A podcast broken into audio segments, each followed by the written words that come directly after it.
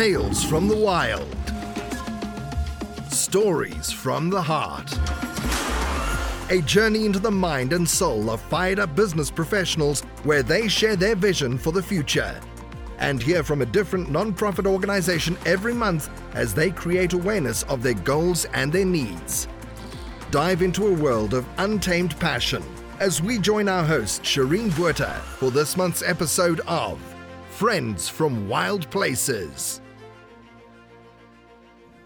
Well, welcome, welcome, welcome. Here. I'm your virtual boutique bookkeeper and QuickBooks advisor. Small business owners are tired. They are overwhelmed. Some are even trying to do their books by themselves. I know, right? Well, so many of them have neglected their books or they don't have a full understanding of where their business stands financially. I know. Well, no more. I have the solution to rescue them from that turmoil and to find that peace that they're looking for. If you want to know more, go check me out at www.shreensbookkeeping.com and allow me to keep your books clean so you don't have to. Shireen's Bookkeeping Services, your bookkeeper for the future. Welcome back, listeners. You are listening to Friends from Wild Places with myself, Shireen Botha, and my most beautiful co host, Professor Tanya Scotece. What news from Miami? Well, happy, happy day, everyone. Happy to the listeners. And, uh, well, you know, always trying to motivate people, inspire people. So I spend a lot of time, you know, kind of self care in that area to get the inspiration to inspire others. So already meditated twice today, and uh, hopefully I'll get a third one in a little bit later. So I'm so happy to be here with you, Shireen. And this morning we have a great, great, great podcast awaiting with Mr. Carlos Vazquez. Is, is, that me? Do I go? you said great, so I wasn't sure if it was me or not. No, that's you, Carlos. That's you. That's and I want you to introduce your friend too. My yeah. friend, no, my boss. Okay, so welcome. All right. Uh, my name is Carlos Vazquez. However, I'm in her world. It's Phoebe. She's yeah. my boss. I'm just her staff member. What's her I name? clean up after her. Her her name is Phoebe. Phoebe. All right. Well, welcome, and Phoebe. uh, she she's not not gonna you know in fact, she might do something she shouldn't on camera. okay, but anyways, well, let me introduce you, Carlos, to the listeners. so, Carlos Vazquez, the dynamic force behind Miami Marketer. More than just a digital marketing expert, Carlos is a Marine combat veteran who applies the same discipline and strategic thinking to help service providers skyrocket their businesses from six to seven figures and beyond.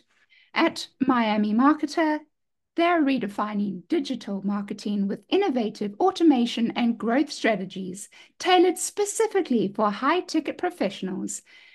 Let's introduce and welcome Carlos Vazquez. Welcome. What a great intro. I wonder where you got it from.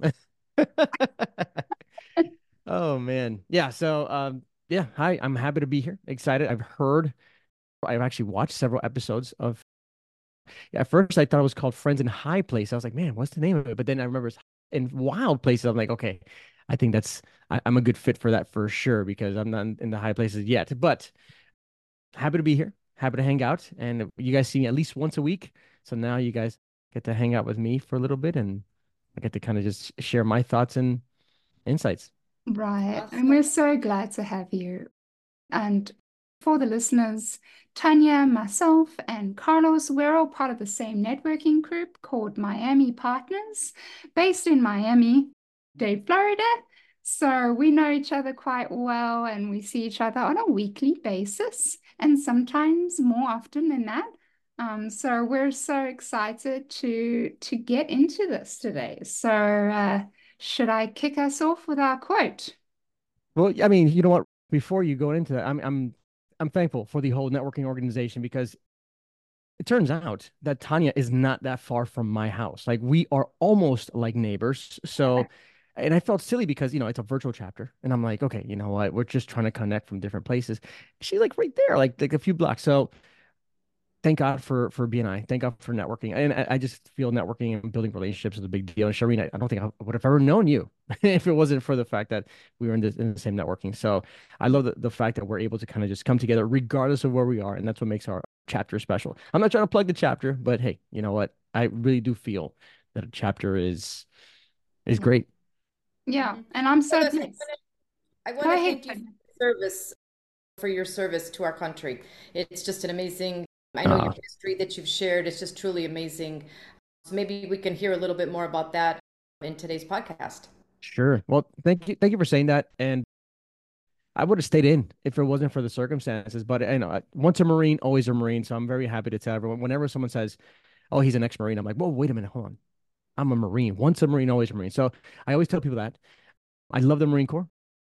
Out of all the services, it was going to be Navy because I wanted to be a Navy SEAL. I don't know why. I thought I thought it was easy.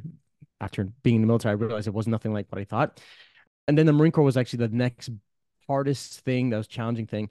And you might be surprised, but I was a class clown in high school. So a lot of people laughed at the idea that I could actually make it in the Marine Corps. They said I was going to be, I wasn't going to make it. Uh, I might as well just quit now. Ring the bell because you know in GI Jane you have to ring a bell when you when you want to quit we can see you ringing the bell real soon. So it turns out that I I made it. I ended up leaving as a staff sergeant, and it was one of the best experiences ever. As a matter of fact, it's that experience. I was a Marine Corps recruiter that I was able to really understand sales and marketing, but with a product that you can't touch, see, feel. It's just it's an intangible product. So how do you sell four year commitment to someone. So I learned all this sales techniques and and because of that, I learned everything I never want to do again. And now I apply it to marketing automation and sales. So that's kind of like how it all kind of ties in together. Plus, I'm a geek as well. So I guess throughout the episode, we're going to learn more about that. Amazing, amazing part. Yeah, yeah amazing. Story. I love that. And I second what Tanya said. Yeah. I mean, thank you so much. I'm not even freaking USA and I'm getting emotional, but thank you. I love your hat, by the way. It oh. looks it's you you got you got dressed up for this podcast. I thought it was just wow. I, I just came in a black sleeve shirt and, and you both of you you guys didn't give me the memo. What's going on here? I seriously I would have put on a blazer. To... Well, no, wait. I seriously have to keep up with Tanya. I mean, Tanya comes to every one of our meetings and every one of our podcasts looking so good. Hair, makeup done on this. I mean, she looks always beautiful. So I got to keep up. Right, well, next time, next time I do this, I'm gonna have a blazer. I got to up my game. I'm sorry about that. I'll make sure to up my game fine. next time. We're just glad to have you here, and yeah, so thank you so much. You are appreciated. No, Marines, Marines, Marines baby. Oh you know what Army stands for, right? No, please go ahead. A R M Y. Ain't ready to be a Marine yet. Oh, I didn't. I don't make the oh, rules. Oh, That's just okay. okay. No competition with the with the different yeah. branches of service. Right. And excuse me, I get a little bit of yeah, let go because I am South African. So I'm yet to learn about all the, you know, the different departments. So I'm sorry. Right, I'll give you I'll give you a pass. No, it's okay. but I wouldn't be a Marine if I didn't teach. That's just, Absolutely. you know, about that. So eh, eh, in fact, if I didn't say it, my Marine buddies would say, Are you even a real Marine? Because you didn't correct anyone when they made the mistake. I'm like, Okay, you know what? That's like an unwritten rule. Right. So, I like yeah. that. No, I respect that. So the quote of the day is Don't stay frustrated, automate it. And listen, I couldn't find the person who quoted that. I always try and do my homework before the podcast. And for some unknown reason, I just couldn't find it. So Who's the person that came up with this quote? Okay. Well, the reason why you haven't found it is because, like I said, I'm not in high places yet, but soon, hopefully, I will be in high places and everyone will see that quote. I made that quote. Don't stay frustrated, automate it. And the reason why is because there uh, now with so much technology, AI, and, and obviously marketing and sales automation, even at home with the Alexa and with Google, there's so many things now that we can automate and when you actually calculate the time you do little tasks, it all adds up. And then if you, let's say, if you put anything off, all those little tasks that, oh, you know what, that's not important. I'm not going to prioritize that. Eventually, they all kind of just add up, add up. And then now you're frustrated to the point where, you're like, oh my God, I got to get all this done, but I have all these other priorities that are more important. But now I'm just in this, like, this hole of lack of productivity. So you get frustrated. And that's where I always say, you know what, automate the things that are repeatable, that are obvious process and then from there, you know, you won't be frustrated because you know the important things. They're not important until they all add up. And that's why I, I dub the don't stay frustrated, automated because you can automate just about anything. Well, mostly anything. But now with AI, oof, it's a whole different level. I see some promo items in your future. Say again.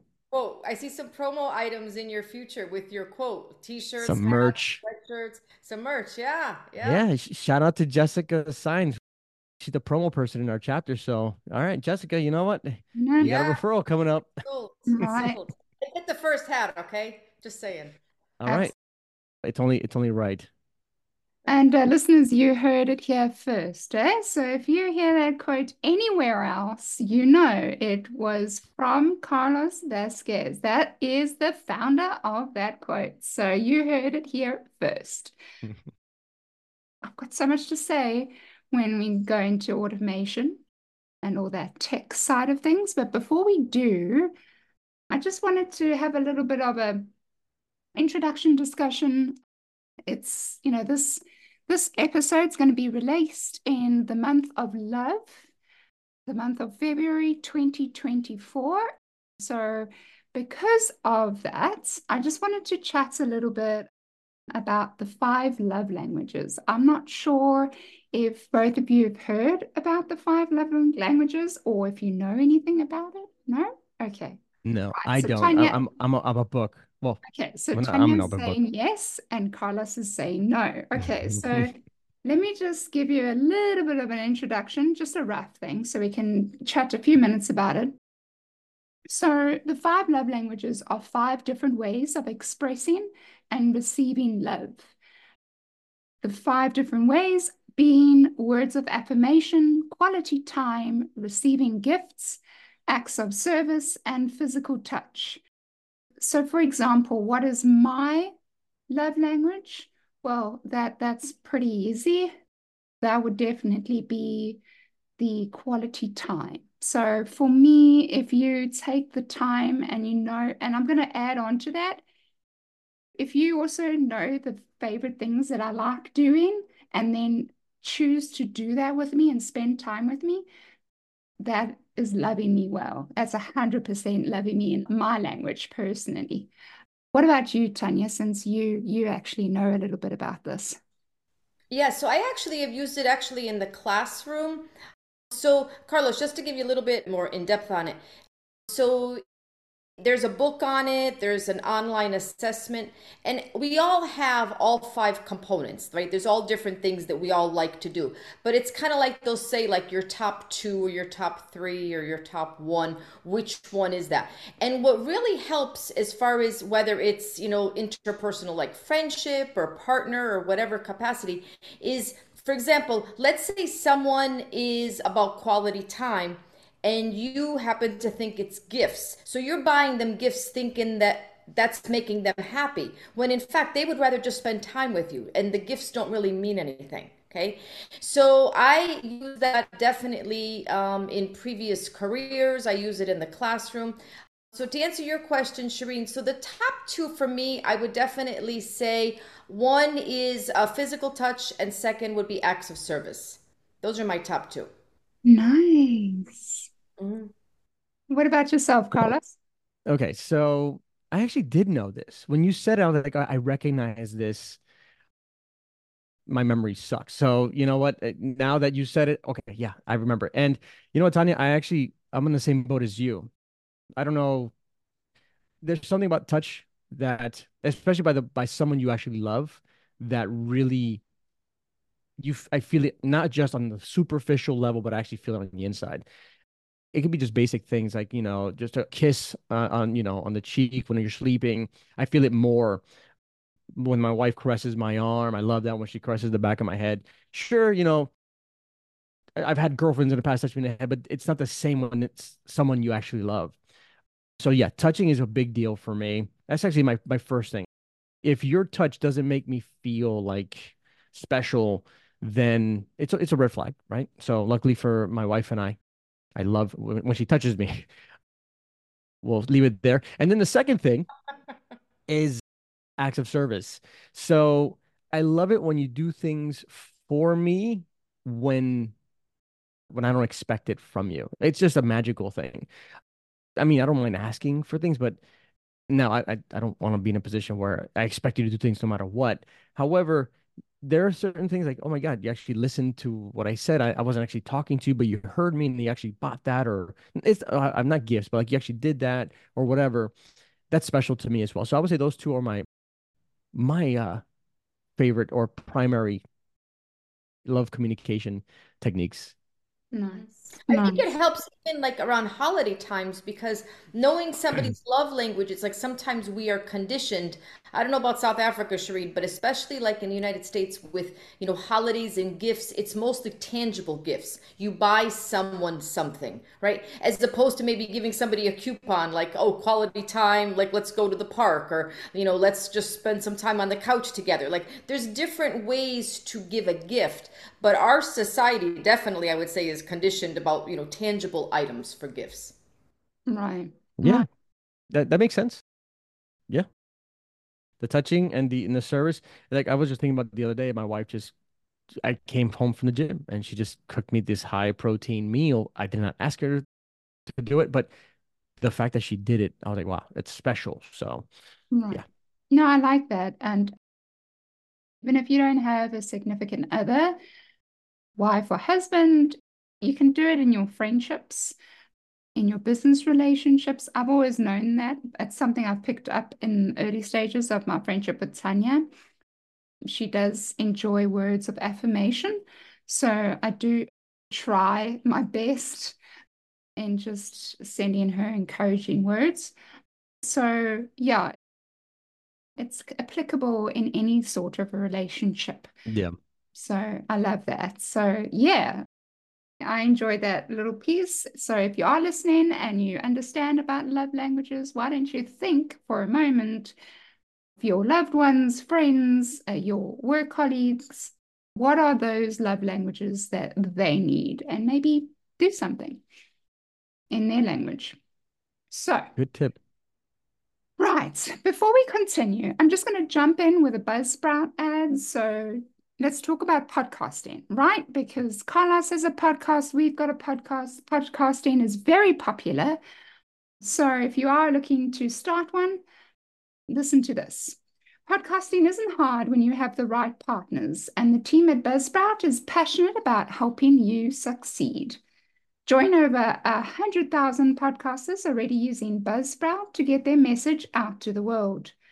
When I started this podcast, I didn't know where to begin and was quite overwhelmed, but using Buzzsprout makes it super easy and straightforward. To start your own podcast and get a $20 Amazon gift card, follow the link in the show notes. This lets Buzzsprout know we sent you, and it really does help support the show. Buzzsprout, let's create something great together. So, as we continue with this episode, I have a couple of questions for you, Carlos. So, before we get into it, I just want you to just tell the listeners a little bit about who you are and just the background so we can relate a little bit to you. All right. Well, okay. Whew. Good thing we we blocked out a good amount of time for this. I'm gonna try to keep it as short as possible. So, I've always been a computer geek. All right, so there's two things. Uh, entrepreneurship. I got bit by the bug.